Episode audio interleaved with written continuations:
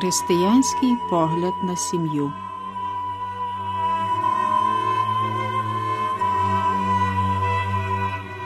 Усім нам без сумніву добре пригадуються слова Ісуса Христа. Боже Слово це зерно, а серце кожної дитини це родюча земля, яка його приймає. Але щоб дати плід, зерно потрібно виростити.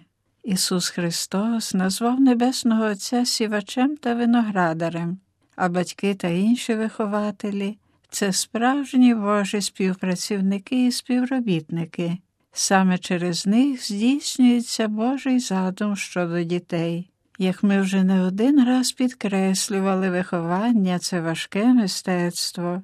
Воно вимагає любові, розуму, второпності, віри і безмежної терпеливості, щоб дочекатися бажаних плодів. Багато говориться і пишеться про роль матері у вихованні дитини, але при цьому не можемо забути і про батька та про його не тільки важливий, але й незамінний вплив на дитину. В одній із книжок я недавно прочитала, що пишуть діти про своїх батьків. Ось так п'ятирічна Моніка зауважує, що тато кожного вечора зачиняє на ключ двері, перевіряє вікна та газ. Відразу видно, що він тут господар. А чотирирічний Карло захоплено каже, що тато вміє співати навіть і тоді, коли чистить зуби. А ось слова восьмирічного Луки. Коли ми їдемо на озеро, тато бере мене у воду. І там, де вже так глибоко, що я не досягаю до дна ногами, він каже Не бійся, пускайся плавати, я тебе тримаю. І я знаю, що він мене так сильно тримає, що навіть не те, що озеро, а навіть ціле море мене би не злякало.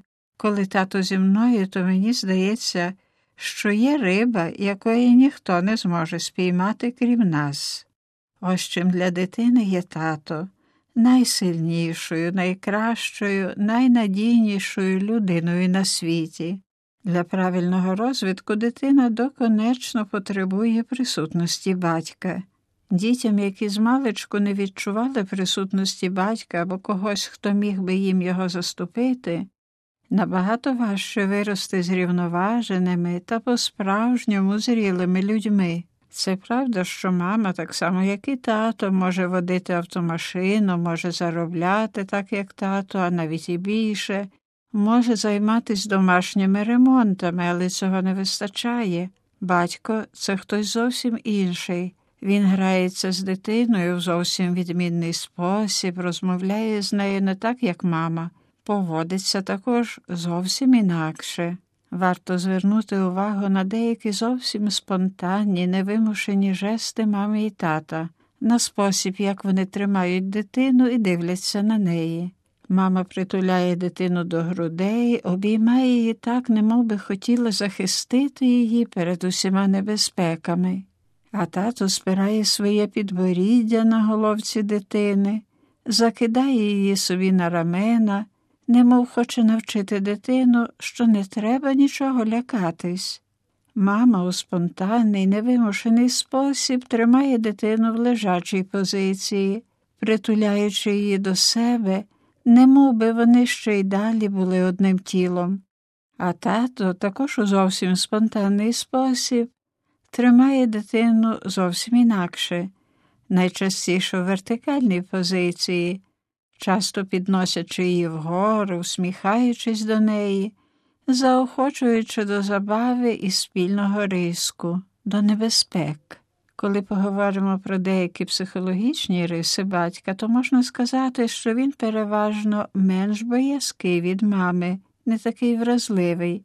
Батько є для дитини прикладом, авторитетом, який необхідний для її внутрішнього розвитку для здобування відваги, яка потрібна в боротьбі з життєвими труднощами, а також і у встановленні міжлюдських стосунків. Італійський психолог Антоніо Міотто пише коли дитина зростає без присутності батька чи іншого чоловіка, який цю присутність може замінити, як старшого брата, дідуся, вуйка тощо, то її психологічне дозрівання сповільнене.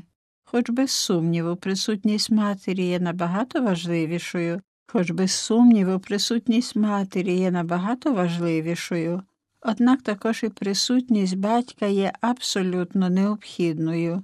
Для дитини батько є справжнім мостом, особливо потрібним у період переходу від дитинства до зрілості. Якщо піклування, яке дитина отримує від батька і від матері, буде недостатнім, це може відбитись на сповільненні психічного розвитку. Цю думку підтверджує професор Серж Лябовіч з Паризького університету. Там, де бракує батька, пише він, дитині буде набагато важче визволитись від впливу матері, щоб стати по-справжньому дорослою людиною.